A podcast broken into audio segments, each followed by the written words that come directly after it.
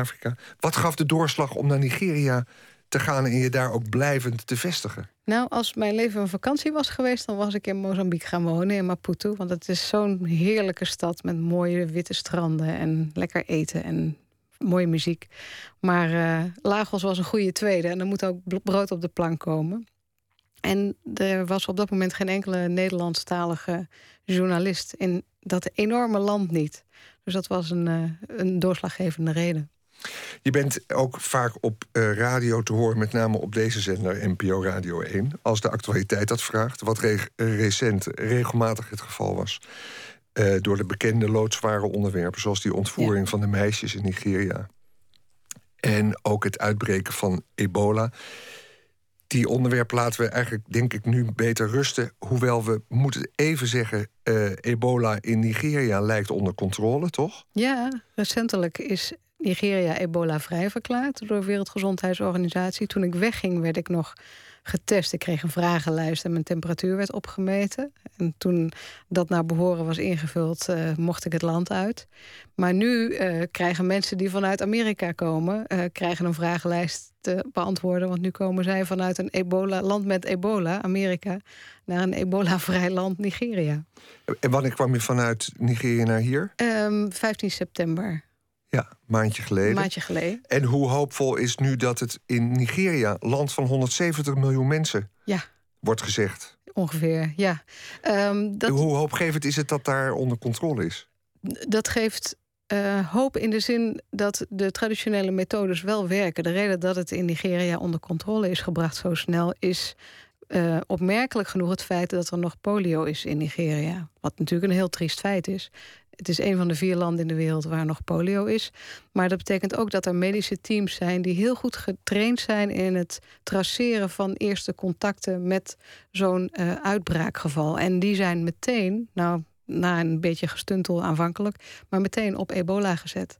Dat is het geheim van het Nigeriaanse succes. En het leuke is voor mij ook eens een keer iets positiefs te komen vertellen over Nigeria. Want zoals je in het begin al zei, het zijn vaak loodzware onderwerpen. En ik kan vaak heel weinig positiefs ja. erover vertellen. Nu in het nieuws is dat in Mali een meisje van twee is overleden. Uh, als eerste slachtoffer.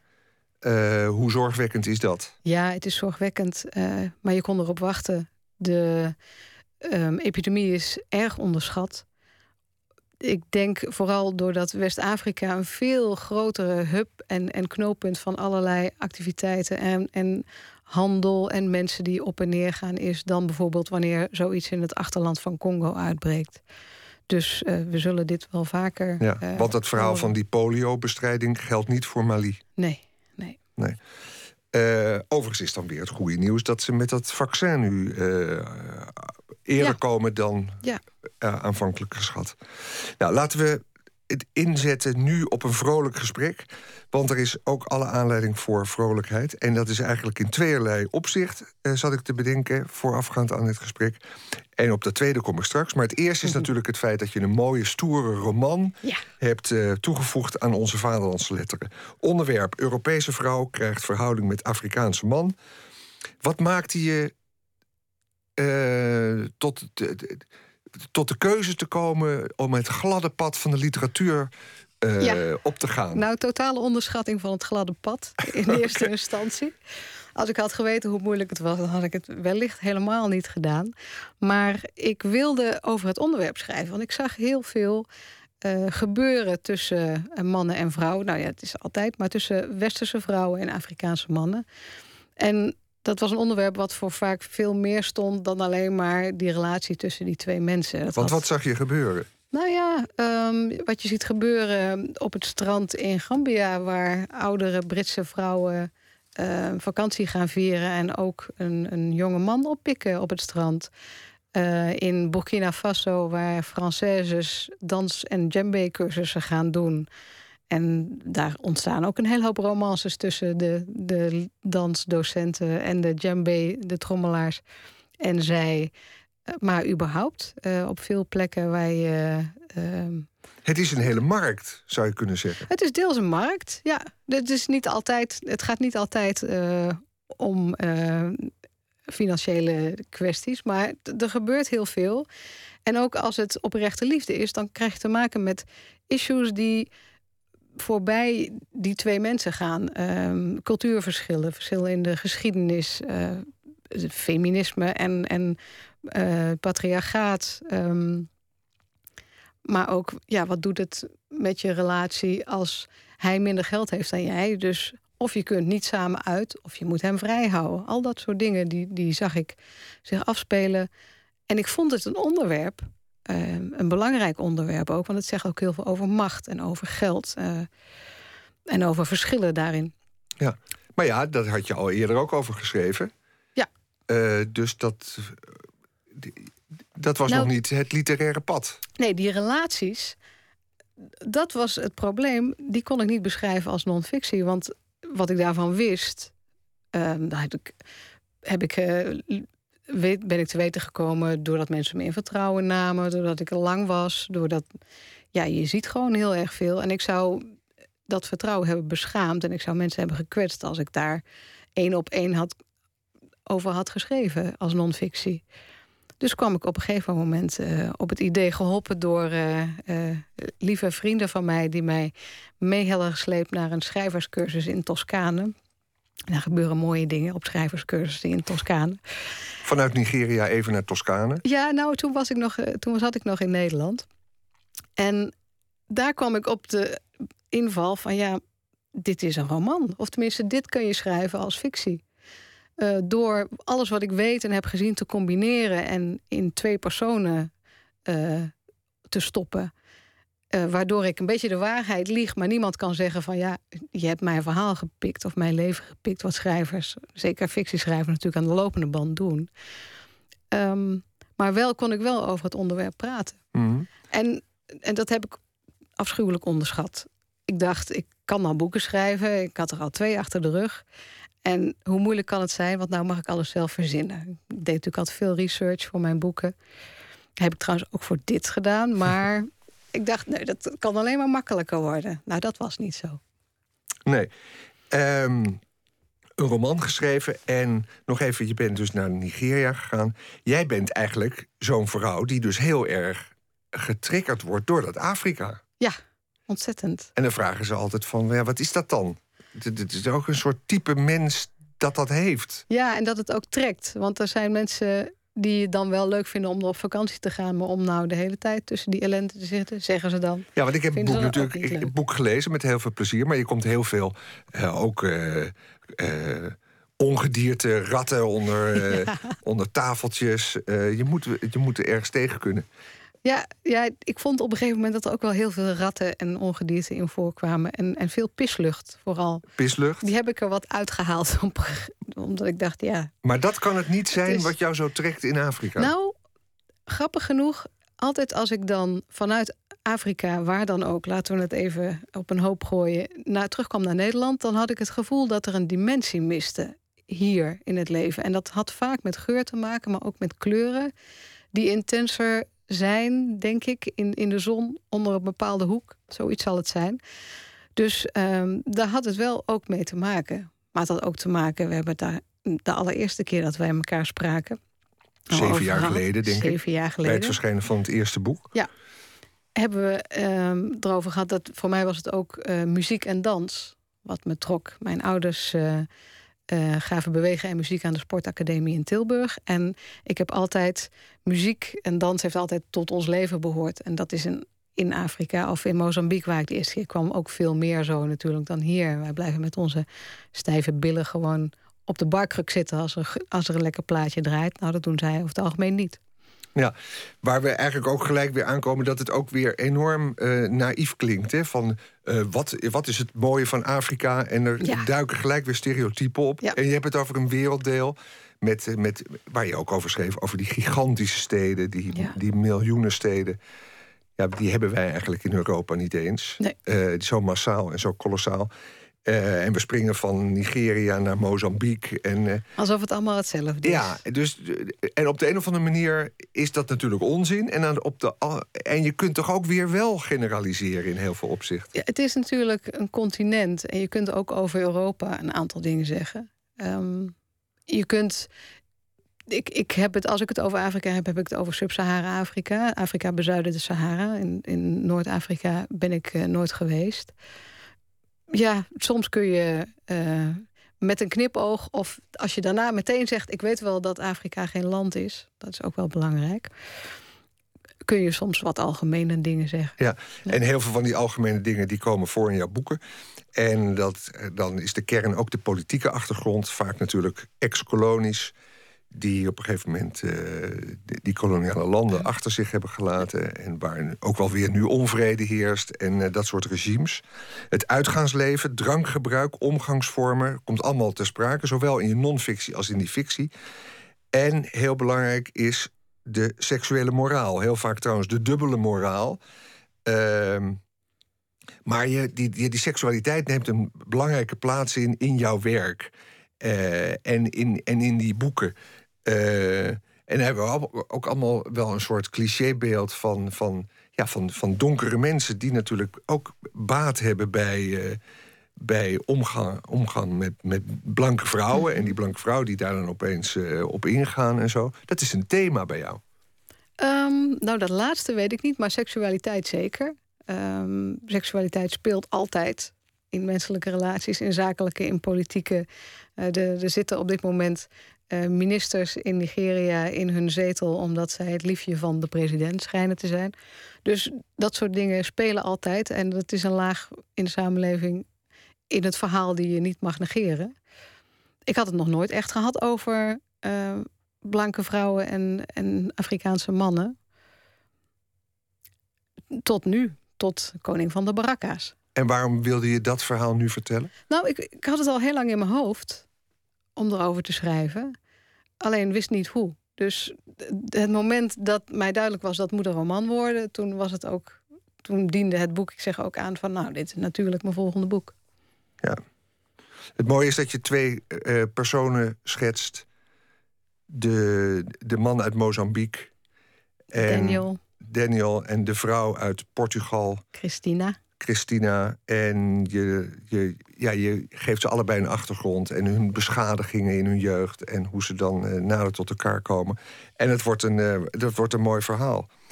Um, wat is de belangrijkste moeilijkheid, denk jij, waar ze tegen oplopen als je het hebt over het cultuurverschil? Nou, dat is niet zozeer het cultuurverschil. Alhoewel er wel een paar keer voorvallen zijn in het boek dat uh, Daniel op de proppen komt met... nou, dit is cultureel hoor, dit is, mijn, dit is mijn cultuur. En dat Christina dan meteen afstand neemt van... oh ja, nee, cultuur, dat is goed, dat moet je laten voor wat het is. Maar daar maakt Daniel in Koning van de Barakka's behoorlijk misbruik van. Want iedere keer als hij zich ergens uit moet lullen... dan zegt hij, ja, maar dat is wel mijn cultuur. Um, het belangrijke um, obstakel tussen die twee is dat je vanuit een houding, een grondhouding van medelijden en schuldgevoel nooit een gelijkwaardige relatie kunt aangaan.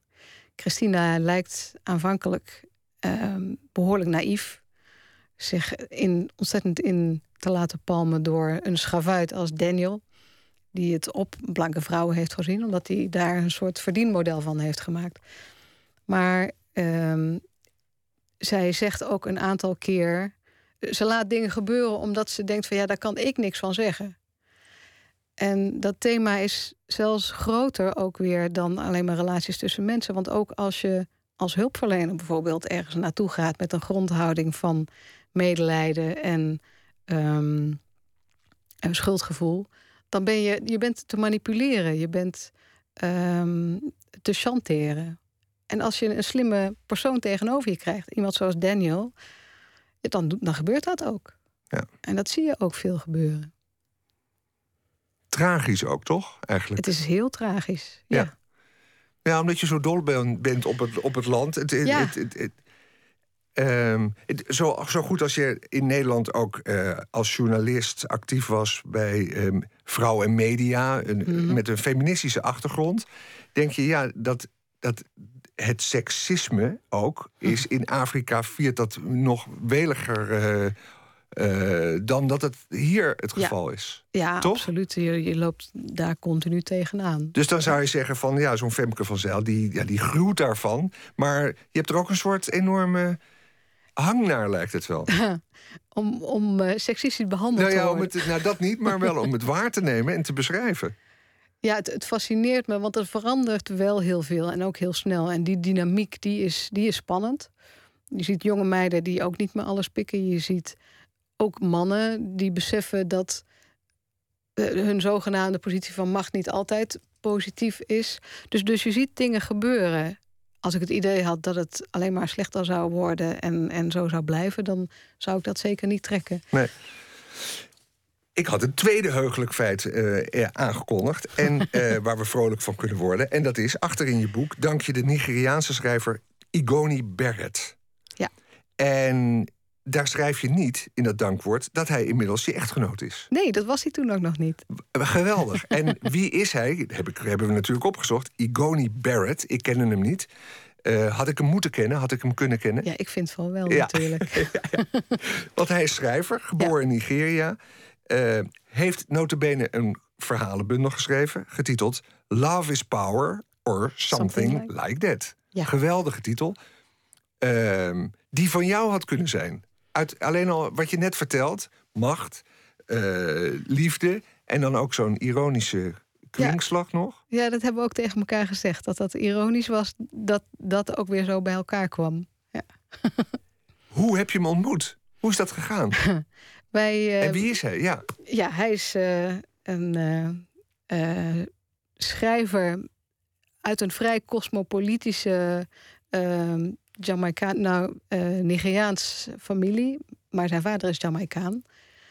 En hij uh, is fictieschrijver. En ik heb hem ontmoet in het schrijverswereldje in Lagos, maar uh, wij mochten elkaar aanvankelijk niet. Ik vond hem arrogant en hij vond mij oppervlakkig. We kwamen er op een avond uh, met veel gratis champagne en, en, en heel veel gepraat achter dat dat in beide gevallen ten onrechte was.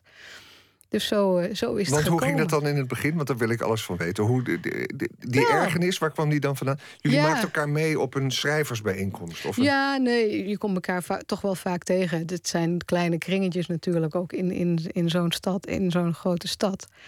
Een miljoenenstad. Ja, ja. maar we praten, we, spraken dan wel met elkaar, maar we kwamen niet echt nader tot elkaar. We waren wel beleefd, er zijn geen uh, Spaanders gevallen. Maar die schrijverswereld is ook klein in, in, in Nigeria. Ja. Eh, de, wat, dat is onvergelijkbaar met, met Nederland nou, of Europa. is de schrijverwereld natuurlijk ook klein. Want ik kom jou ook tegen op het boekenbal. En ik kom ook dezelfde mensen steeds weer tegen. Ja, wel, maar Amsterdam is een dorp. En dat kan je van Lagos niet zeggen. Maar je moet niet onderschatten hoe groot en, en hoe bruisend de literaire, de, de schrijverscultuur is in Nigeria. Zeker in Nigeria. Dat is echt opvallend. En daar gebeurt heel veel. Ik, ik, heb daar veel over nagedacht. Ik ben er eerlijk gezegd nog niet uit. Ik, uh, ik moet daar eens uh, een boek over schrijven. maar in ieder geval eens een keer wat dieper induiken. Je hebt natuurlijk uh, de grote Afrikaanse schrijvers, zoals Wole Soyinka. Dat, dat zijn die, die iedereen kent, of die in ieder geval mensen wat eerder kennen. Dat, dat zijn Nigerianen.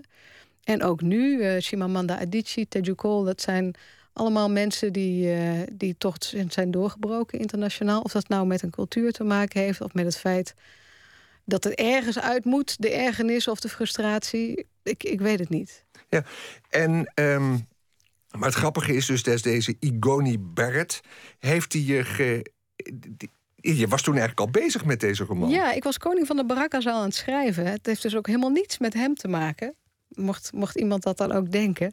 Maar ik was het aan het schrijven. Ik was bij hoofdstuk 8 en toen was die avond vol champagne.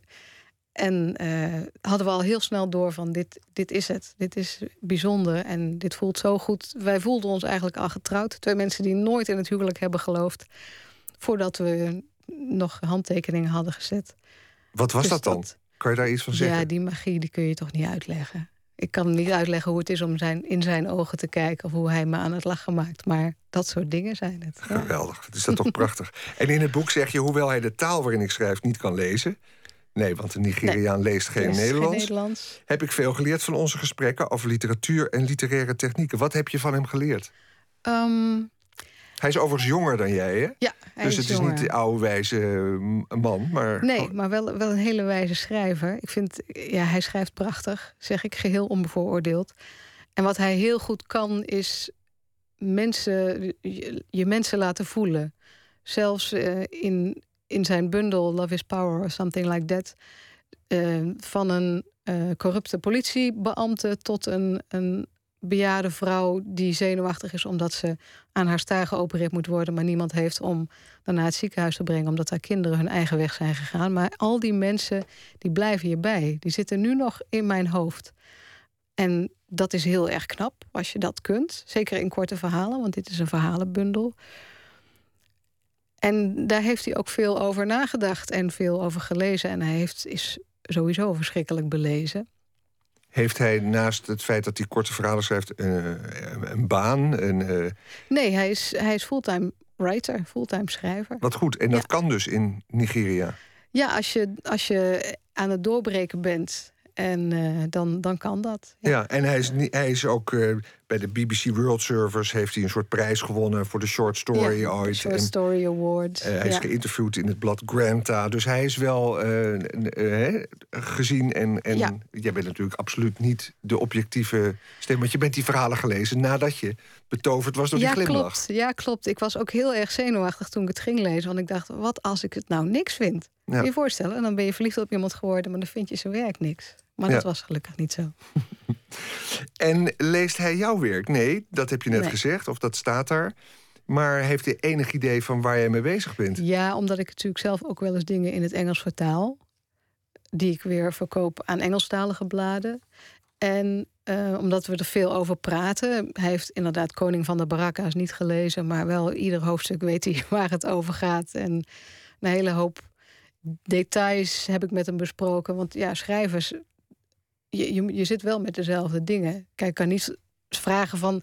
God, ik kom niet op dit woord. Wat is dat ook alweer? Maar je kunt wel... Hoe kun je iemand snel ergens doorheen laten lopen? Zoiets geks. Of hoe kun je... Hoe kun je iemand snel ergens doorheen laten lopen? Ja, soms heb je scènes in een boek die er wel moeten zijn, omdat het anders niet duidelijk is voor de lezer. Maar je wil er eigenlijk wel zo snel mogelijk doorheen, want het is vulsel. Ja, de techniek van het vertellen. Ja. ja. Ja. Dus dat soort dingen, die kun je dan inderdaad met hem bespreken. Ja. Van wie heeft hij het vak geleerd? Um, hij zal ongetwijfeld zeggen van Gabriel Garcia Marquez. Dat is zijn favoriete schrijver. En een hele hoop andere klassieke schrijvers. Hij heeft een enorme bibliotheek waar ik nu ernstig gebruik van maak. Want in Nigeria is de boekverkoop... tenminste, er zijn niet zoveel Nederlandse boeken natuurlijk. Maar ik heb nog uh, een, een, mensenleven om zijn boeken eerst uit te lezen allemaal. En hoe leven jullie daar? Want jij bent, jij bent dus nu 15 september ben je naar Nederland gekomen. Misschien ook wel ter promotie ook van dit boek. Ja, ik kom dacht, koning van de Baraka. Zit ik zeven weken hier. En nu het herfst wordt, vind ik het langzamerhand ook wel weer tijd worden... om eh, naar huis te gaan in Lagos. En waar is hij dan? Hij is, in, uh, well, hij is in San Francisco geweest op een uh, um, writers residence. Dat is een plek waar ze kunstenaars samenbrengen. En waar je dan een tijd mag, uh, mag schrijven of ehm, muziek maken of wat dan ook. En waar het idee is dat dat een soort kruisbestuiving wordt tussen verschillende kunstenaars. En nu zit hij in Port Harcourt op een boekfestival. Port Harcourt, ook een Nigeriaanse stad? Ja, zijn, zijn geboorteplaats in de Niger-delta. En daar is een literair festival. Ja. ja. Nu, op dit moment. Nou, fantastisch. En jij bent dus hier met uh, Koning van de Baraka's. Uh, een heerlijk boek met, ja, met ja, eigenlijk ben jij de enige Nederlander die dat kan schrijven. Je bent de enige. nee, maar je bent de correspondent. Je zit al jarenlang die cultuur te bestuderen. En al die facetten die komen in dit verhaal naar voren. Ik heb wel heel sterk geprobeerd. En een Congolese vriend van mij die het heeft gelezen, die zei dat het ook was gelukt om van beide kanten uit te leggen. Want het zijn niet per se hele leuke mensen, de hoofdpersoon. Maar te laten zien waar het vandaan komt. Het zijn geen leuke mensen. En tegelijkertijd krijg je toch ook uh, warme gevoelens voor zowel de man als de vrouw. Ja. Wiens wederwaardigheden en met een uh, verrassend einde, wat we hier niet gaan uh, verklappen. Nee. Dankjewel Femke van Zeil. Koning van de Barrakas is een uitgave van Ambo Antos. Heel mooi dat je er was. En een goede reis terug naar uh, Nigeria. Wanneer ga je? Um, volgende week maandag. Dus niet aanstaande, maar de maandag daarop. Goede reis. Dank Doe voorzichtig. En uh, straks is er na het nieuws een tweede uur. Nooit meer slapen. Tot dadelijk.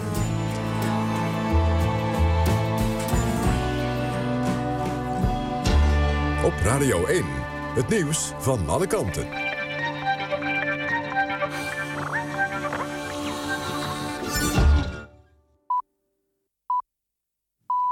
Eén uur, Femke Wolthuis met het NOS Journaal.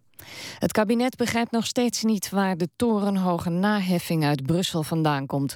Gisteren werd bekend dat Nederland ruim 640 miljoen euro extra aan Brussel moet afdragen.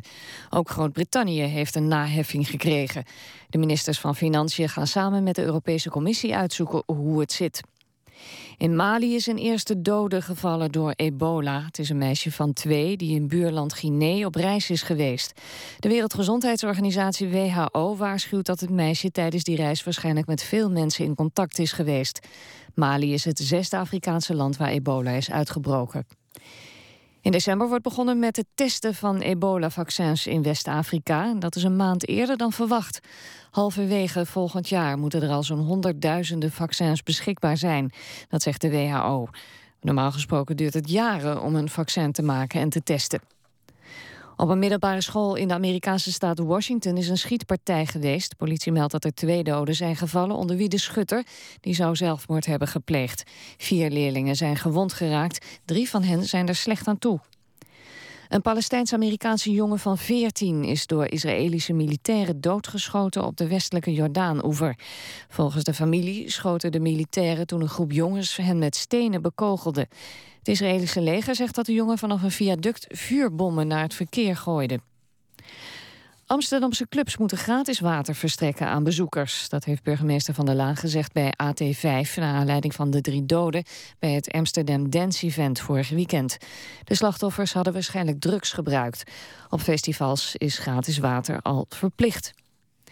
Het weer, het blijft wisselvallig vannacht bij 10 tot 12 graden. Morgenochtend is het eerst regenachtig, maar smiddags breekt vanuit het westen de zon door en dan wordt het 14 graden. Tot zover het nieuws. Dan verkeersinformatie. Op de A4 Delft-Amsterdam tussen Leidschendam en Hoogmade staat 10 kilometer stilstaand verkeer. Tot zover de verkeersinformatie. NPO Radio 1. VPRO. Meer slapen.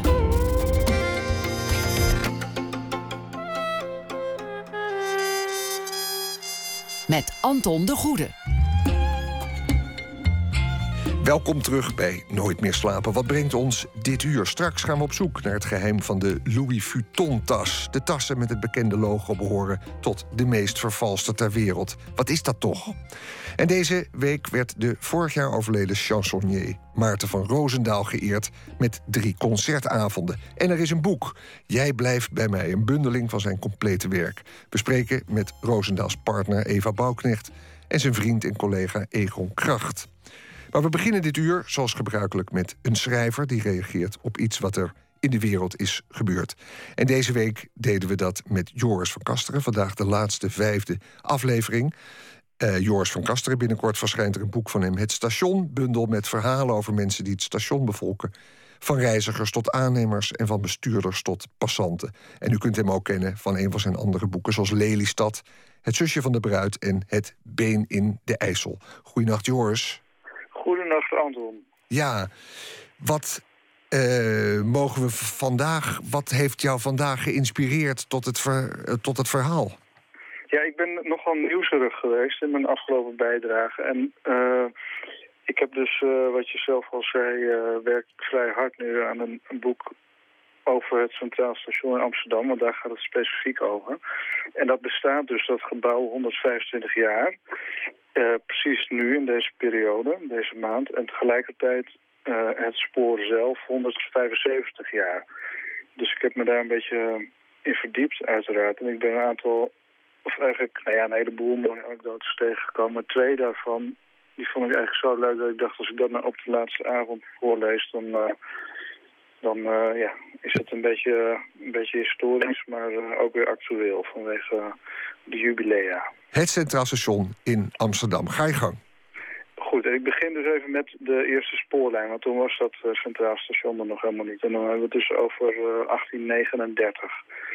En in het najaar van 1839 reed er voor het eerst een trein in Nederland van Amsterdam naar Haarlem. Dat weten ja. de meeste mensen wel. Ja, beroemd, uh, beroemd ja. traject, hè? En iedereen die zei dat gaat veel te hard, toch? Ja, precies. En daar heb ik wat leuks uh, bij gevonden. Terwijl, hoe hard ging het? Of ga je dat juist uh, vertellen? Dat ga ik denk ik zo vertellen. Oké. Dan ga je gang. Oké. Okay.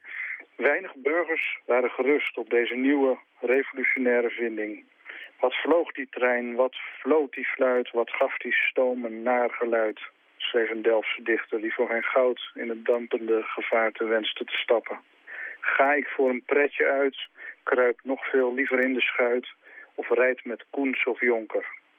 Koens en Jonker waren belangrijke op paardenkracht vertrouwende transporteurs die de ijzerbaan als broodroof bestempelden en processen dreigden aan te spannen tegen deze in hun ogen oneerlijke vorm van concurrentie.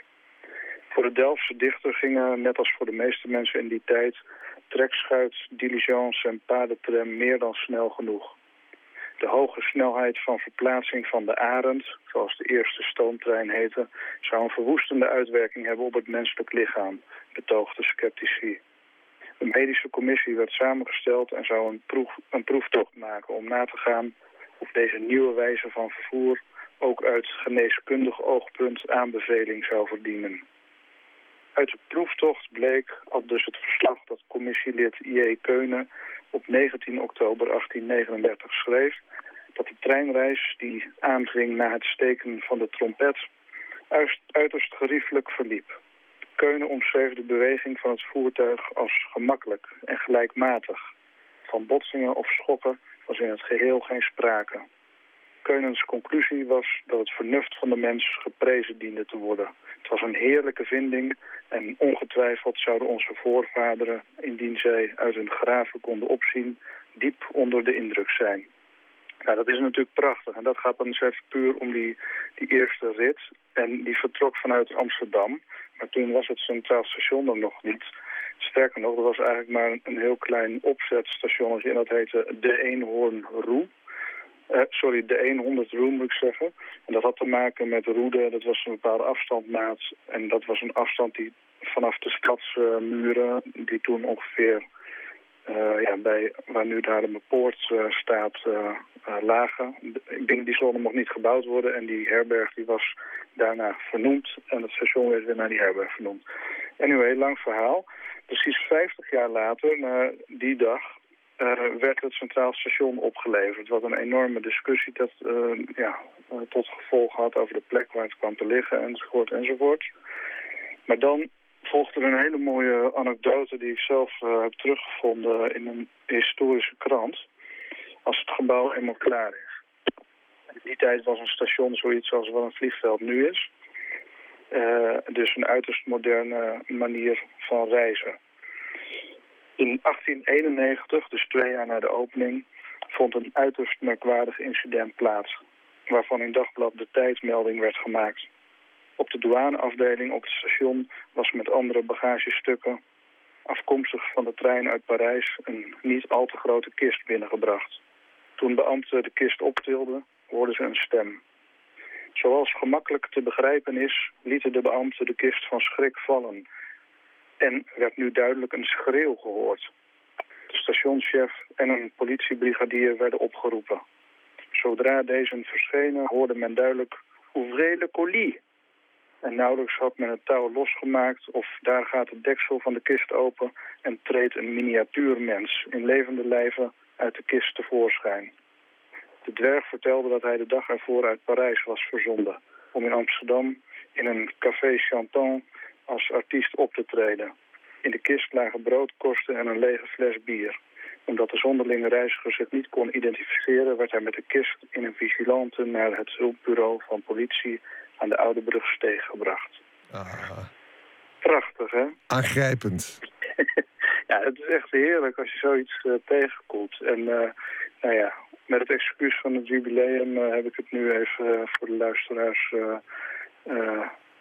uit de vergetelheid ja. gerukt. Ach, ontroerend, Joris van Kasteren, als dat boek voor jou, uh, als, als, als dit het niveau aangeeft, dan uh, kijken we daar rijkhalsend naar uit. Het station. En we danken jou voor deze bijdrage en voor jouw bijdrage de hele afgelopen week. Tot horens. Oké, okay, jullie ook bedankt. Tot ja. horens. Joris van Kasteren was dat. En wij gaan hier luisteren naar Beers Den. Komt uit dezelfde scene als het populaire Mumford Sons. Het trio uit West-Londen heeft een nieuw album uit, Islands. En daarvan is hier het nummer Isaac.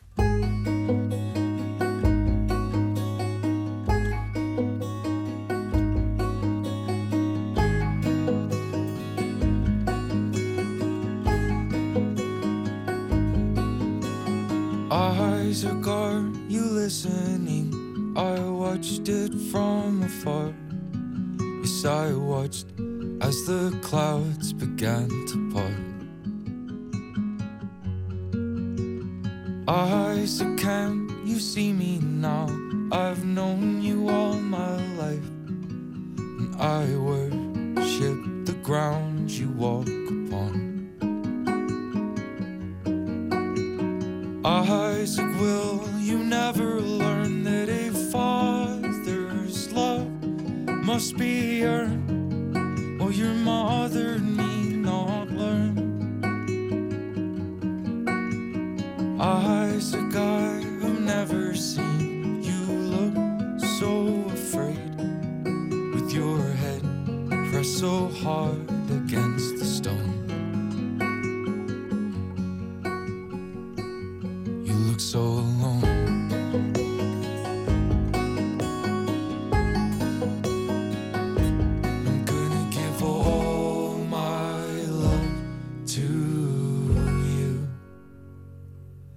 gonna give all my love to you. I'm gonna give all my love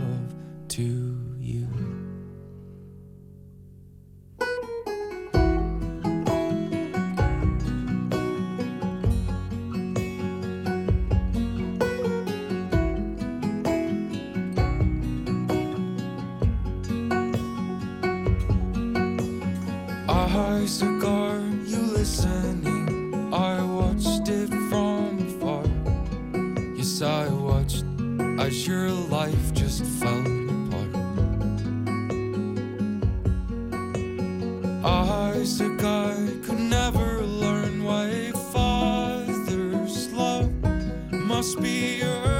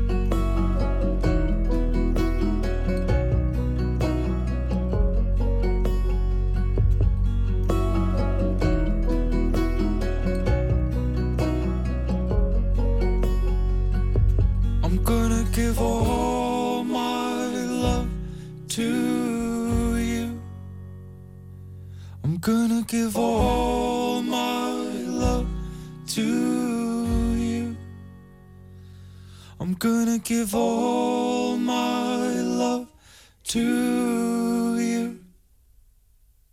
I'm gonna give all my love to you. Op dit soort herfstachtige dagen heb je bands als Beers Den nodig. Isaac was dit.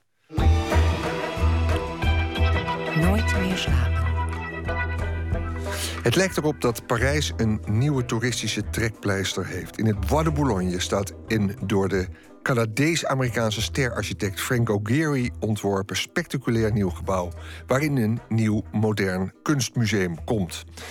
De naam Fondation Louis Vuitton. Ja, diezelfde Louis van de dure tassen. Of misschien nog wel meer bekend van de namaakvariant waar jonge meisjes graag mee lopen. Waarom associeert een tassenmerk zich graag met beeldende kunst? Is dat echte interesse? Of hebben we te maken met een marketingstunt? Emmy Colau praat over echt en nep met een merkendeskundige en een handelaar in antieke koffers. Ja, ja, vooruit maar. Vijf uur, oudjes die mooie tassen. Kom op nou. Uitzoeken maar. Nou, ik kan bijna niet de verleiding weerstaan. Zo mooi. Maar vooruit maar. Uitzoeken maar. Kijk, Louis Vuitton is natuurlijk een statusmerk. Uh, en uh, je ziet dat die neptassen uh, toch wel een grote bedreiging voor ze zijn. Louis Vuitton is een van de bekendste merken ter wereld. Volgens zakentijdschrift Forbes is het zo'n 30 miljard waard. En de CEO van het moederbedrijf bezit ongeveer net zoveel geld. Kijk, Louis Vuitton tassen zijn wel hele uitgesproken tassen. Uh, met uh, die logo's vrij prominent uh, erop. Hè. Dat is eigenlijk het vaste patroontje. Het is een vrij traditioneel design in mijn ogen. Dus ja, het is wel echt een, een, een bepaalde smaak die, die je moet hebben om het mooi te vinden. Op straat is het merk veel te zien. Waarschijnlijk omdat er zoveel neptassen op de markt zijn. Want de echte, uit de exclusieve boutiques, zijn met een normaal salaris nauwelijks te betalen. Um, ik denk dat er wereldwijd heel veel mensen zijn die, die het, omdat het zo duur is... Uh, en omdat het die status heeft, eigenlijk per definitie mooi vinden. Mary Hogebrugge is merkendeskundige. We zijn op de Dappermarkt en zoeken een neptas. Hoi, heeft u ook Louis Vuitton tassen? Nee? En, en namaak? Oké, okay. nou, dan gaan we even verder kijken. Dank u wel. Louis Vuitton staat voor, uh, uh, ja, voor luxe uh, en voor duur. dat betekent als je een, met zo'n tas rondloopt dat je, dat je het geld hebt... of in ieder geval een heel cosmopolitisch leven leidt. en die neptassen die bedreigen dat natuurlijk. Want dat betekent dat iedereen het zou kunnen kopen. Uitzoeken maar! Rommelen maar!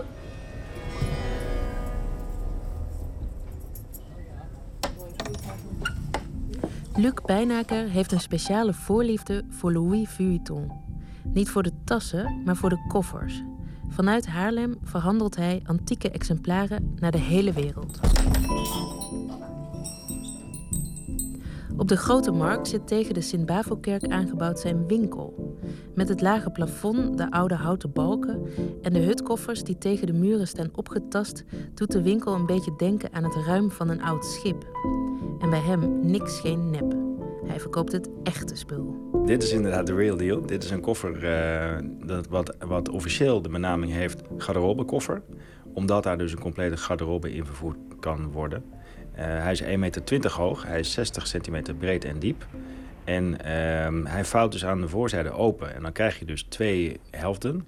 Aan de linkerhelft, uh, daar kun je dus op 12 hangertjes je, je hangkleding kwijt.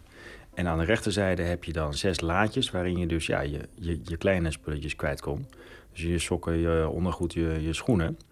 En uh, ja, dat samen maakte dus gewoon eigenlijk je, je kledingkast op reis. Ja, hij is helemaal met koper beslagen. Ja.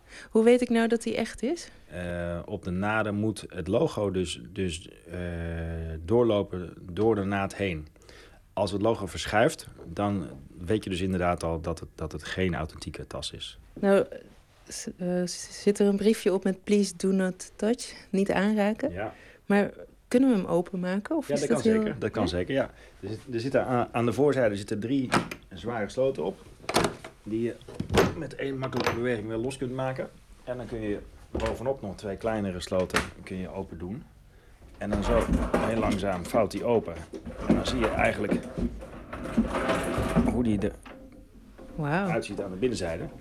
Hij is bekleed met een uh, oranje uh, lining. En onderin, aan de linkerzijde, onder het hanggedeelte, zie je nog een klein uitneembaar koffertje. Wat je bijvoorbeeld weer kon gebruiken als je gewoon e eventjes op uh, stap ging zonder de grote koffer. En dan kon je dat, dat gebruiken bijvoorbeeld als dagkoffer. Dit ziet er fantastisch mooi uit. Um, Doe je dit nou uit liefde of is dit gewoon uh, ja. goede handel? Ja, nee, het is, uh, het is bij mij geboren vanuit een enorme passie. Uh, hoe, het, hoe het reisje dus vroeger ging. En ik heb, ik heb enorm veel plezier in het kijken naar bijvoorbeeld oude films uit de jaren twintig. Van bijvoorbeeld Sherlock Holmes of Agatha Christie. hoe men toen leefde en reisde vind ik, vind ik enorm, enorm fascinerend. En ik, ik denk ook eigenlijk wel dat ik zelf een beetje in de verkeerde tijd geboren ben. Ik ben van, eigenlijk van 1973, maar ik was liever van 1923 geweest. En, en dan had ik graag in Parijs of Londen gewoond. Want dat zijn voor mij echt de ideale jaren. Dan was je elke dag met je, met je mooie ja, koffer naar precies, je werk gegaan. Precies, ja, dat vind ik echt fantastisch. En uh, ja, ik ben, ben eigenlijk tien jaar geleden hier begonnen uh, met een soort uit de hand gelopen verzamelhobby. En dat is nu uh, inmiddels gegroeid tot een, tot, een, tot een internationale handel in de meest exclusieve koffers. Want wat kost deze, dit koffertje nou? Ja, nou dit is dus inderdaad een, een van, van de topstukken. En die gaat, gaat bij ons weg voor 36.000 euro. S sorry? Ja, ja inderdaad. 36.000 euro? Ja, ja, dat klopt. Wow. Ja, ja.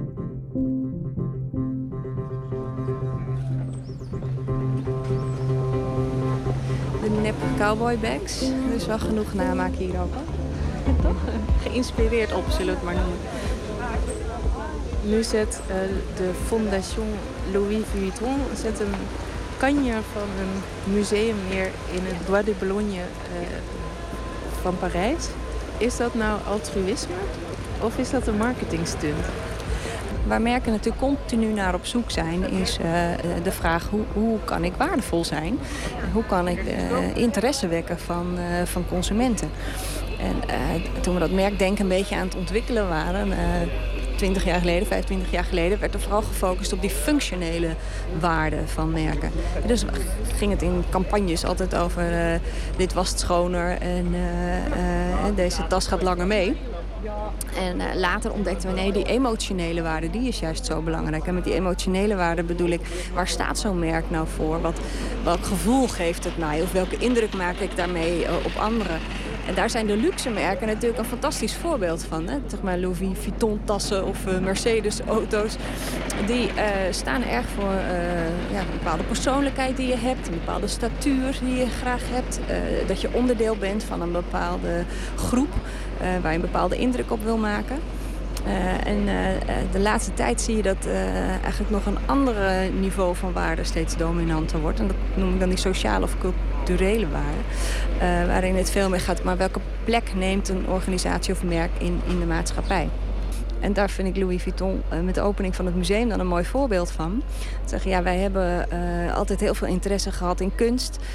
We doen veel met designers. Uh, we hebben veel verzameld. We willen dat graag delen. Uh, we willen ja, voor het publiek een heel mooi, fantastisch gebouw neerzetten. Dus kunst werkt statusverhogend eigenlijk? Nou, ik denk dat die keuze voor kunst inderdaad de status uh, uh, bevestigt. En we lopen hier op de Dappermarkt en dan zien we allemaal mooie tassenkramen. Uh, soms ook wel met dat logo's erop. We hebben Louis Vuitton dan niet ontdekt. Maar dat is natuurlijk wel een bedreiging voor Louis Vuitton. Dat als er heel veel mensen met die namaaktassen rondlopen... dat dat wel een deuk in die status kan veroorzaken.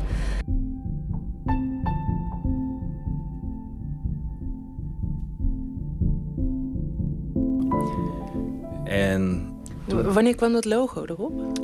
dit is ontwikkeld in 1887, het logo. Ja. En was, waarom was dat toen? Dat was, was eigenlijk om, om eh, toen al eh, het, het imiteren tegen te gaan. Want Louis Vuitton, het merk, werd toen eigenlijk al door eh, copycats nagemaakt. Er waren dus, omdat ze zo, zo goed verkochten, waren er een hoop, een hoop andere partijen al die toen al dit, dit merk kopieerden. Dus eigenlijk is het al een oud verhaal dat ze, dat ze eh, in ja, 1880 dus al daarmee te maken hadden. Dus het heeft helemaal niet geholpen? Het heeft eigenlijk heel weinig nut gehad, inderdaad.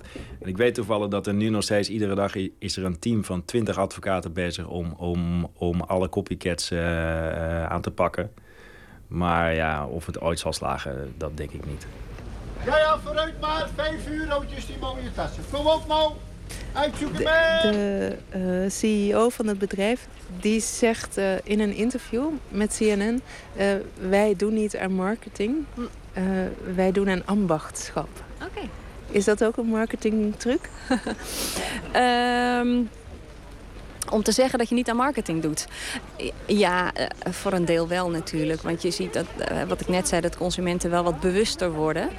Dat je dat vooral ook ziet als het gaat over marketingactiviteiten. En dat commerciële, daar beginnen we toch een beetje allergisch voor te worden. Dus als het er duimen dik bovenop ligt dat je verleid wordt om nou ja, iets te kopen... Uh, dan uh, kan dat nog wel eens tegen je werken. Merken uh, zoeken naar plekken waar ze van waarde kunnen zijn of iets toe kunnen voegen. Hoi, heeft u ook Louis Vuitton tassen? Weet iets wat erop lijkt? Nee? Zijn ze een beetje uit? Mag echt niet uit, dus mag niet Nee? Maar waar haalt iedereen die neptassen dan vandaan? Want je ziet ze overal. Internet. Via internet? Ja. Oh, dus je moet op Marktplaats kijken of zo? Ja. Marktplaats kijken. Nou, dat gaan we dan doen. De Fondation Louis Vuitton in Parijs gaat eind deze maand open. En Nicolaou hoorde u. En die sprak met merkendeskundige Mary Hogerbrugge... en handelaar in antieke koffers Luc Pijnakker. In 1960 nam de Amerikaanse bluesmuzikant Howlin' Wolf het nummer Spoonful op. Dat werd geschreven door collega-muzikant en producer Willie Dixon. Etta James maakte er een jaar later een succesvolle R&B-versie van... en eind jaren 60 scoorde de Britse rockgroep Cream er een hit mee. We gaan nu luisteren naar de meester zelf... die het nummer in 1970 uitbracht. Willie Dixon met Spoonful.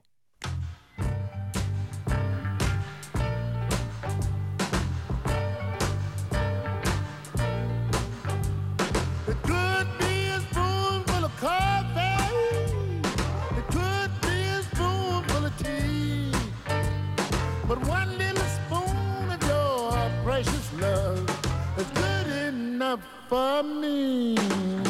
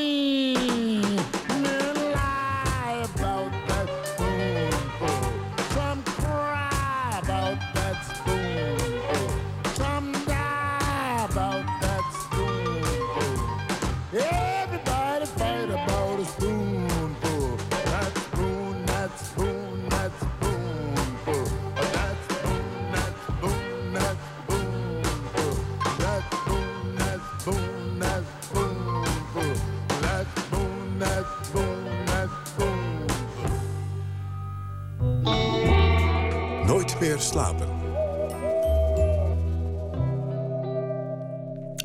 Iedere vrijdag bellen we rond dit tijdstip voor een culturele tip met een van VPRO's smaakmakers. En vandaag doen we dat met Atse de Vrieze, muziekjournalist en werkzaam bij 3 voor 12. Goedenacht, Atse. Goedenacht. Een aantal zaken hield de Nederlandse popjournalistiek flink bezig deze week. Uiteraard de drugsdoden bij het Amsterdam Dance Event. En in hoeverre dat gevolgen heeft voor het festival. Burgemeester Eberhard van der Laan heeft intussen te kennen gegeven dat hij vertrouwen houdt in de organisatie van dat evenement. Ehm 30 kilometer verderop intussen heeft de Utrechtse politiek andere zorgen, heb ik begrepen. En dat heeft te maken met het in juni geopende Tivoli Vredeburg, Muziekpaleis. Wat is er aan de hand, Atse? Nou ja, dat zie je natuurlijk vaker bij dat soort enorme bouwprojecten. Maar er is iets misgegaan. Eh, er is ergens een, een geluidslek in het, eh, in het pand. Dat moet, is dan van de bekend geworden 11 miljoen eh, euro kosten om dat op te lossen. Dat zijn gigantische bedragen. Daar zijn we in Utrecht wel inmiddels wat gewend. Want dat, dat pand dat, is al vele, nou, een aantal tientallen miljoenen duurder uitgepakt dan we dachten. Er is ook steeds zorg geweest over de exploitatie ervan. Want dat was eh, toch ook wel, met name vanuit Tivoli, het, het poppodium, steeds een zorg. Nou, dat blijkt nu toch ook wel weer, weer duurder uit te pakken dan eh, in eerste instantie gedacht. En ja, dat is eh, toch een beetje het, verhaal van Tivoli Vredeburg geworden. Het is overigens nu een paar maanden open. En volgens mij gaat, het, gaat het voor de rest heel goed. Maar ik ben toch wel heel benieuwd hoe zo'n groot pand, wat voor effect dat heeft op de rest van het culturele leven in een stad als Utrecht. Ja, en het is zo opmerkelijk dat in het afgelopen decennium er heel wat van die nieuwe podia zijn herrezen. Haarlem, Zeker, Eindhoven, van Hilversum tot Nijmegen. En dat is dan een nieuwbouwgolf waarvan je steeds eigenlijk een herhaling ziet van dat soort aanloopproblemen. Eh, eh, met ook dus weer allemaal extra kosten. Hoe kan het dat de geschiedenis zich steeds herhaalt? Nou, ik denk dat Tivoli en Vredeburg, het samengaan daarvan, is toch wel echt een uitzonderlijk geval. Er is eigenlijk geen project dat zo groot en zo ambitieus is als, als dit project. Het is echt pal in het centrum en het is gigantisch. Er zitten vijf of zes eh, uit mijn hoofd zalen in, die, eh, in, dat, in dat grote pand. Het is echt heel, gro- heel groot. En het is ook voor het Nederlandse popklimaat, want daar kijk ik natuurlijk voornamelijk naar, is het echt een belangrijk project. Omdat Utrecht nu echt aan de poort rammelt ten opzichte van Amsterdam. Ligt natuurlijk vlakbij. En eh, Amsterdam is gewoon gewend om een soort alleenheerser te zijn. En je ziet nu dat er bijvoorbeeld bepaalde shows... die normaal gesproken in Amsterdam zouden plaatsvinden... naar Utrecht gaan. En dat is natuurlijk toch wel echt heel interessant... en, en echt op een ander niveau dan een popzaal... eh, hoe ambitieus dan ook... in Enschede of Haarlem. Ja, en waarom is dat interessant eigenlijk? Of het nou eh, 20 of 30 kilometer verderop speelt? Nou, kijk, het is vooral interessant eh, omdat vanuit buitenlands perspectief een band wil gewoon in Amsterdam spelen. Zo simpel is het eigenlijk. Je ziet ook nu in Amsterdam een hele grote zaal geopend is... dat eigenlijk niemand meer in, Ahoy in Rotterdam wil zijn. Iedereen wil in de Ziggo Dome in Amsterdam zijn. Zo werkt het simpelweg. En het is wel interessant om te zien of nu zo'n zaal die gewoon goed is en goed werkt... en in het midden van het land is en ook nog eens op de perfecte locatie logistiek gezien... dat je natuurlijk met de trein vanuit het hele achterland er makkelijker kunt komen dan vanuit Amsterdam naar Amsterdam. Of dat inderdaad een soort eh, balans kan veranderen in het Nederlandse popcircuit. Ja, oké. Gaan we zien. We laten dat even voor wat het is. En we gaan naar de muziek toe. Ehm, waarbij ons op de redactie van Nooit meer slapen opviel... dat er de laatste tijd zoveel albums van 60-plussers zijn verschenen. Gaan we Ja. naar Scott Walker, Aretha Franklin... Marianne Faithfull, Jackson Brown, Robert Plant... en dan hadden we nog Leonard Cohen. Ja, Ehm, ja, ja. Eh, eh, Een trend? Ja, nou ja, kijk, in zoverre, het is nu eenmaal een feit dat eh, de popmuziek zelf op leeftijd raakt. Er zijn gewoon eh, een flink aantal mensen nog steeds actief die, eh, die de 60 gepasseerd zijn. Wat je wel ziet is dat veel van die mensen hun albums uitbrengen in het najaar. Het zijn vaak mensen die al reputatie hebben, die ook nog eens een, een cd-kopend publiek hebben. En die mensen die, die, die, ja, die lanceren hun albums dus in, in de buurt van het najaar, in de buurt van de kerst. En eh, dat, dat is toch anders dan een jonge, nieuwe band die zichzelf op de kaart probeert te zetten. Wat grappig. Dus het is marketing dat erachter zit. Ja, Zeker, ja, ja. En je ziet ook wel echt grote verschillen natuurlijk tussen die artiesten. Want je noemde net een heel rijtje. En er zitten echt verschillen tussen, eh, tussen hemel en aarde tussen. Ja. Er zitten mensen, Aretha Franklin is een hele opvallende. Die is heel, jarenlang is die uit de roulatie geweest. Daar hebben we eigenlijk nooit meer van gehoord. En die heeft nu een plaat uitgebracht. Eh, nou ja, daar staat, eh, er zijn allemaal covers van collega Diva's, die zij dan eh, nu onder handen neemt. Ja, daar staan aardige dingen op en er staan ook echt verschrikkelijke dingen op. Er staat bijvoorbeeld een versie van I Will Survive op, waarvan je dan denkt, ja, ik hoor nog liever die, die versie van de Hermes House Band, die in de jaren negentig in Nederland een hit was. En, en er zijn ook artiesten van die leeftijd die hun meest uitdagende en bizarre werk maken. Scott Walker bijvoorbeeld, ja, eh, die kennen we vroeger nog van de Walker Brothers in de jaren 60 en 70. Ook een paar prachtige, mooie georchestreerde soloplaten gemaakt. Die heeft nu echt samen met de, de groep Sun eh, een hele, hele uitdagende, rauwe eh, plaat gemaakt met nummers van 10 minuten. vrijwel gebaseerd op drones, nauwelijks melodie, echt heel erg traag. En dat is, dat is volstrekt onvergelijkbaar met wat die man in de jaren 60 en 70 maakte. En Leonard Cohen, die ik net noemde, wat vind je van hem? Leonard Cohen is, is echt wel een bijzondere artiest, vind ik. Die man is, is 80 geworden in dezelfde maand dat zijn eh, nieuwe album uitkwam. En die heeft een soort vo- vorm gevonden die past bij zijn leeftijd. Hij heeft een stem die echt eh, met, eh, met de jaren... nou, hij, hij klinkt alsof hij 80 is. Hij, hij maakt dus ook muziek die hij absoluut niet kon maken toen hij 20 was. Hij zingt eigenlijk geen noot zuiver. En, en, en, en toch geef je er eigenlijk helemaal niets om. Het, het past gewoon echt bij wat hij op dit moment doet. Oké, ehm, eh, even de, st- eh, je mag sterren uitdelen. Leonard Cohen krijgt van jou Nou, die Leonard Cohen plaat vind ik echt wel heel knap. Die geef ik vier sterren. Aretha Franklin Nou, de, mm, twee. en Scott Walker. nou, dat is, de- nou, dat is echt zo'n plaat waar je dus heel lang over moet herkauwen. Ik weet het nog niet. Ik weet absoluut nog niet wat ik daar nu van moet vinden. Oké, nou, het is misschien ook eigenlijk allemaal onzin, die sterretjes. Ja, Ehm, nou ja. Oké, maar er zit dus een marketinggedachte eh, achter. En eh, de, de pop die raakt op leeftijd en het najaar is dé tijd ervoor. Laten we nog heel even overstappen op de nieuwe generatie. Welke nieuwe albums zou je op deze plek nog even willen noemen?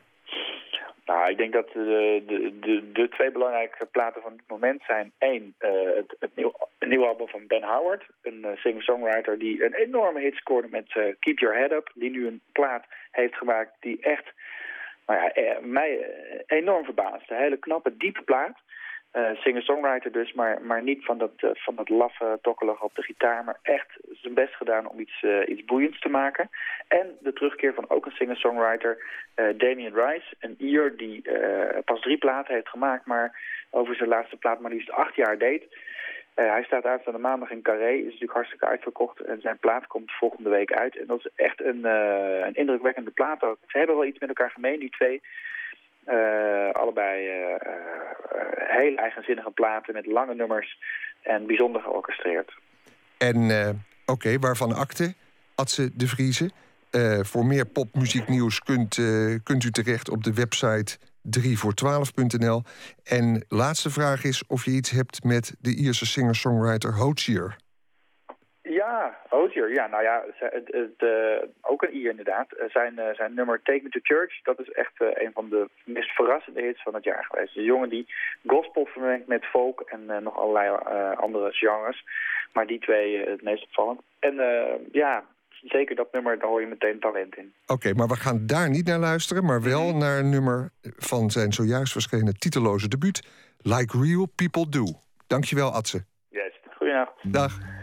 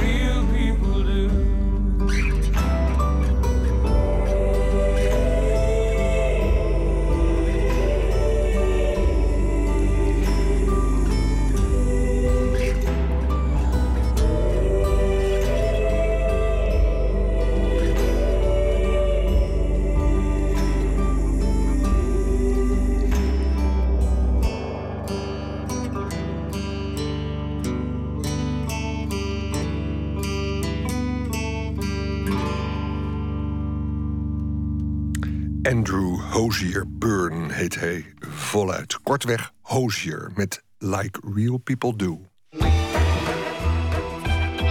Nooit meer slapen.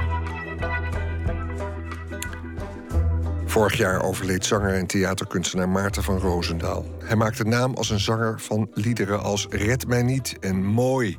Nummers die een vrolijke melancholie en warme wanhoop wisten te combineren. Muziek die zich zowel in het theater als in de kroeg thuis voelt. En zijn oeuvre staat nog als een huis overeind. Al zijn teksten zijn nu gebundeld in het boek Jij blijft bij mij. Vandaag verschenen. Uh, voor mij, ja, het, is, het is allemaal zo ontzettend sterk en verzorgd. En ja, dat, dat, bracht bij mij natuurlijk ook wel herinneringen naar boven... Van het, het, het, maken van die, van die liederen. Uh, en uh, ja, hoe, hoe hij ontzettend worstelde daarmee. En hij deed niet echt één dag over een... Uh, hij poepte het niet even zomaar uit. Maar er kon echt weken overheen gaan. En dat geldt niet alleen voor de tekst, maar het geldt ook voor de muziek. Ja, we konden echt dagenlang over één liedje doen. Net zolang tot het goed was. In dit te late einde. Hij zet haar bij het raam. Dan neuriet hij hun liedje. Of dan fluistert hij haar naam. U hoort Egon Kracht over Maarten van Roosendaal. Zijn vriend en vaste partner in de muziek.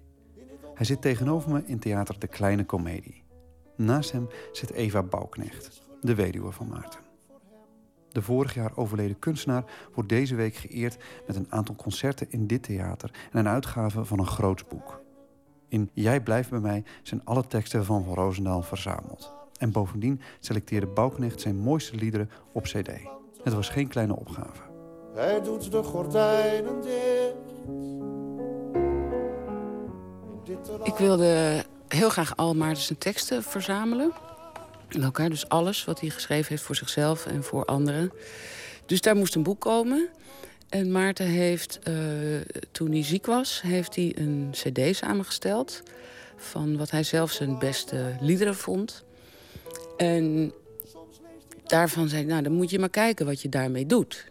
Dus toen dacht ik, wat fijn zou het zijn als ook die cd in dat boek komt. Um, een ander spoor was dat Maarten Egon Kracht, zijn vaste bassist... Uh, had gevraagd om um, Maartens muziek uit te schrijven. Want Maarten las zelf geen noten. Dus toen dacht ik, als ik nou van die cd de bladmuziek in dat boek doe. Dus vandaar dat het zo'n prachtig, lijvig werk is geworden. Het is zo omdat jij het zo wou hebben. Dit is precies, dit had je voorgesteld toen je, het, toen je hier aan deze klus begon? Ik had me... Ik vond het heel moeilijk, maar ik dacht... het moet het allermooiste boek worden wat, ik, wat binnen mijn mogelijkheden ligt. En ja, zo is het geworden. Volgens mij ben je, ben je geslaagd. Uh, um, je, je zei het is moeilijk. Um, um, is, het, is het moeilijk omdat het nou ja, om, omdat het over je man gaat? Of ook omdat je je man natuurlijk op een, nog een keertje... Nou ja, dat werk weer teruglezend, dat werk weer verwerkend... ehm, ik kan me voorstellen dat je dan opnieuw dingen leert van, van je man... die je misschien nou ja, eh, in, je, in het dagelijks leven soms zomaar zou kunnen missen. Dat je bezig zijn met al die teksten toch weer nieuwe kanten kan vinden... die, nou ja, die je op papier opeens makkelijker tevoorschijn ziet komen... dan eh, misschien in alle dag. Eh, hoe was het om, om met al dat werk weer in de weer te gaan? soms heel fijn en soms heel moeilijk. Dat, ja, het was ook wel confronterend. En, maar om het weer te lezen en, en te checken... dat je ook denkt, wat is het ongelooflijk goed werk. En dat is natuurlijk wel een feest. Wat, wat, wat, waar ligt voor jou die kracht in? Wat, wat, wat komt nou het meeste tevoorschijn voor je? hoe veelzijdig het is en hoe, hoe puur. In Maarten's teksten er is een, eigenlijk nooit een, een woord te veel of een, een, een dwangrijm of nou, alle lelijke dingen die in teksten kunnen zitten. Dat gebeurde bij hem niet. En daar werkte hij ook heel hard aan. Dat is, was niet iets wat hij zo Trouw zijn. uitpoepte, zeg maar. Hij was ontzettend aan het schaven en aan het verbeteren en nadenken, piekeren Trouw zijn. erover. En ja, dat, ik denk dat je dat terugleest, hoort. Trouw zijn. Elke dag trouw zijn. Week in week uit. Maandenlang trouw.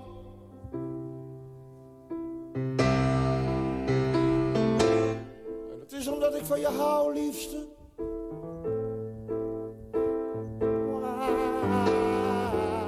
Hoe voelde het om op een gegeven moment ook inderdaad die deur hier open laten gaan voor de eerste keer en het dan, en het dan te laten gebeuren? Wat ging er door me heen? Nou ja, dat nee, niet gevraagd. niet ge- Nou, met andere woorden. ja, maar dat is de truc nou juist, om dan die woorden niet te gebruiken. Goed, we kunnen daar ook in sportjargon eh, overstappen. Maar eh, nou, wat ging er door je heen? Nou, het was natuurlijk ontzettend spannend. Dat, dat, ja. Elke, elke voorstelling die ik gemaakt heb is spannend. Première denk je, "Oh, hoe valt het? Maar in dit geval, ja, natuurlijk helemaal. En, en, maar ik verplaats me dan ook heel erg in de mensen die op het podium staan. Denk, oh god, hoe gaat het met ze? Hoe gaat het met ze? En ja, na, na de eerste paar noten eh, denk je, oh, dat komt wel goed. Dat komt wel goed. Ja? Ehm, nou, ik stond er iets anders in. Ik stond natuurlijk op het podium. Ehm, eh, ik, ik, ik vond eigenlijk eh, de, de, de zaal nog wat afwachtend die eerste avond. Ik kan, niet zeggen wat dat precies is, hoor. Ik bedoel, eh, uiteraard er werd wel gelachen en, eh, en, en je hoort mensen ook wel snikken. Maar ehm, eh, het, er bleef een soort afwachtend iets. Totdat eh, het slotapplaus kwam en toen explodeerde de boel hier echt helemaal. Het was echt zo'n gigantische ontlading. Dus eh, nou, ik denk dat de zaal het net zo spannend vond als wij wat dat betreft. En, eh, maar dat, dat was dus heel goed. Het was heel goed opgebouwd. Of eh, nog steeds gewoon heel goed opgebouwd. En het is echt een enorme ontlading. Ja, en ja, hoe die nou precies zou moeten omschrijven, dat weet ik niet zo goed. Hoor je de kerk, hoor je de klokken? Hoor je de kinderen uit je klas? Hoor je dat ze zeggen dat je zo'n leuke jongen was? En zie je daar dat joch van zengers? Die sloeg jou altijd in elkaar. Moet je hem nu zien zitten? Hij huilt alleen nog maar. Wat blijft er nu nog hier op het podium toch zo eh, aan die liederen overeind staan? Behalve natuurlijk dat ze puur zijn. Maar ehm, is dat de puurheid van de teksten of is dat de puurheid van Maarten? Dat zijn natuurlijk twee verschillende dingen. Ze vallen op de teksten. Met natuur. Dus ik denk dat er veel eh, eh, jonge mensen zijn die hem nooit live hebben zien spelen. Maar wel, wel, wel de muziek kennen van cd's.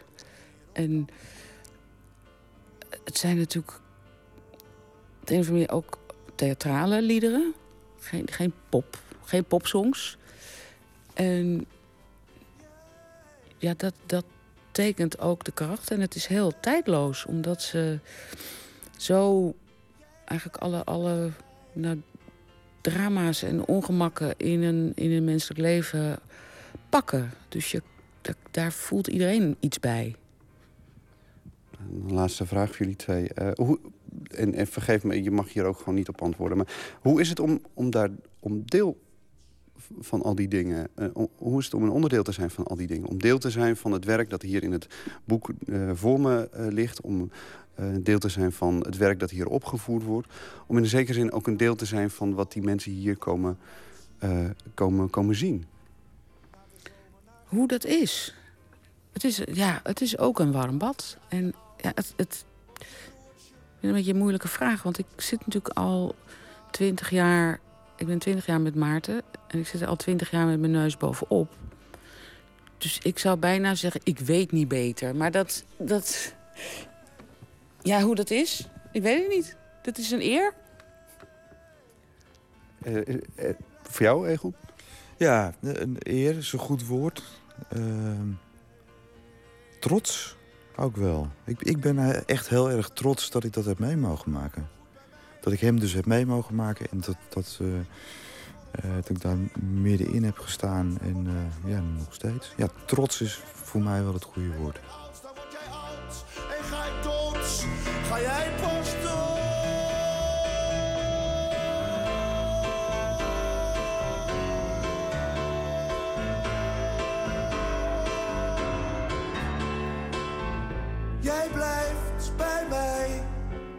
Gewoon bij mij.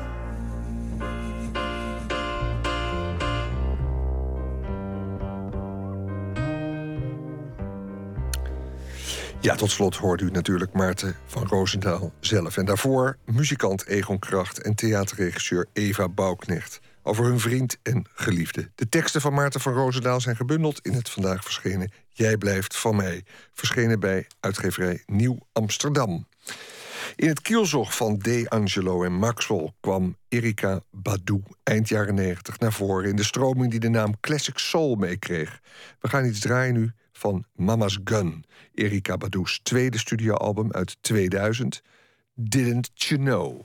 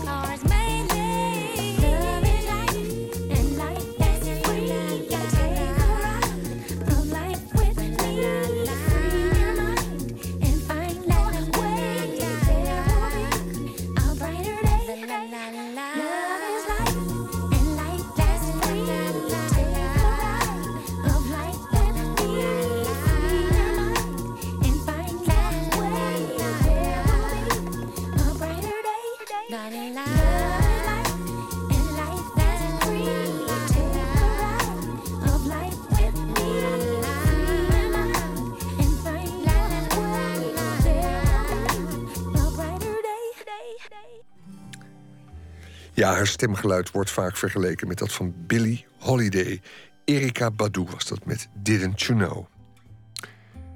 En bijna één minuut voor twee. Hier eindigt deze editie van Nooit meer slapen. Ik vertel nog iets over maandag. Dan is de gast Esther Naomi Perkin...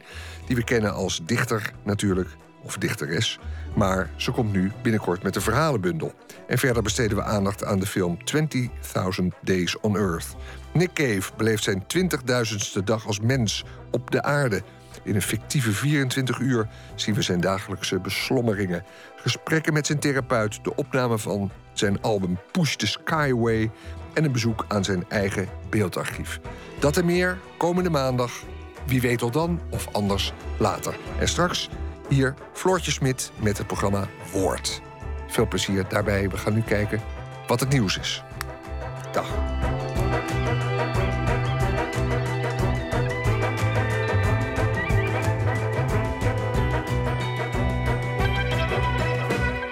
Op Radio 1, het nieuws van alle kanten.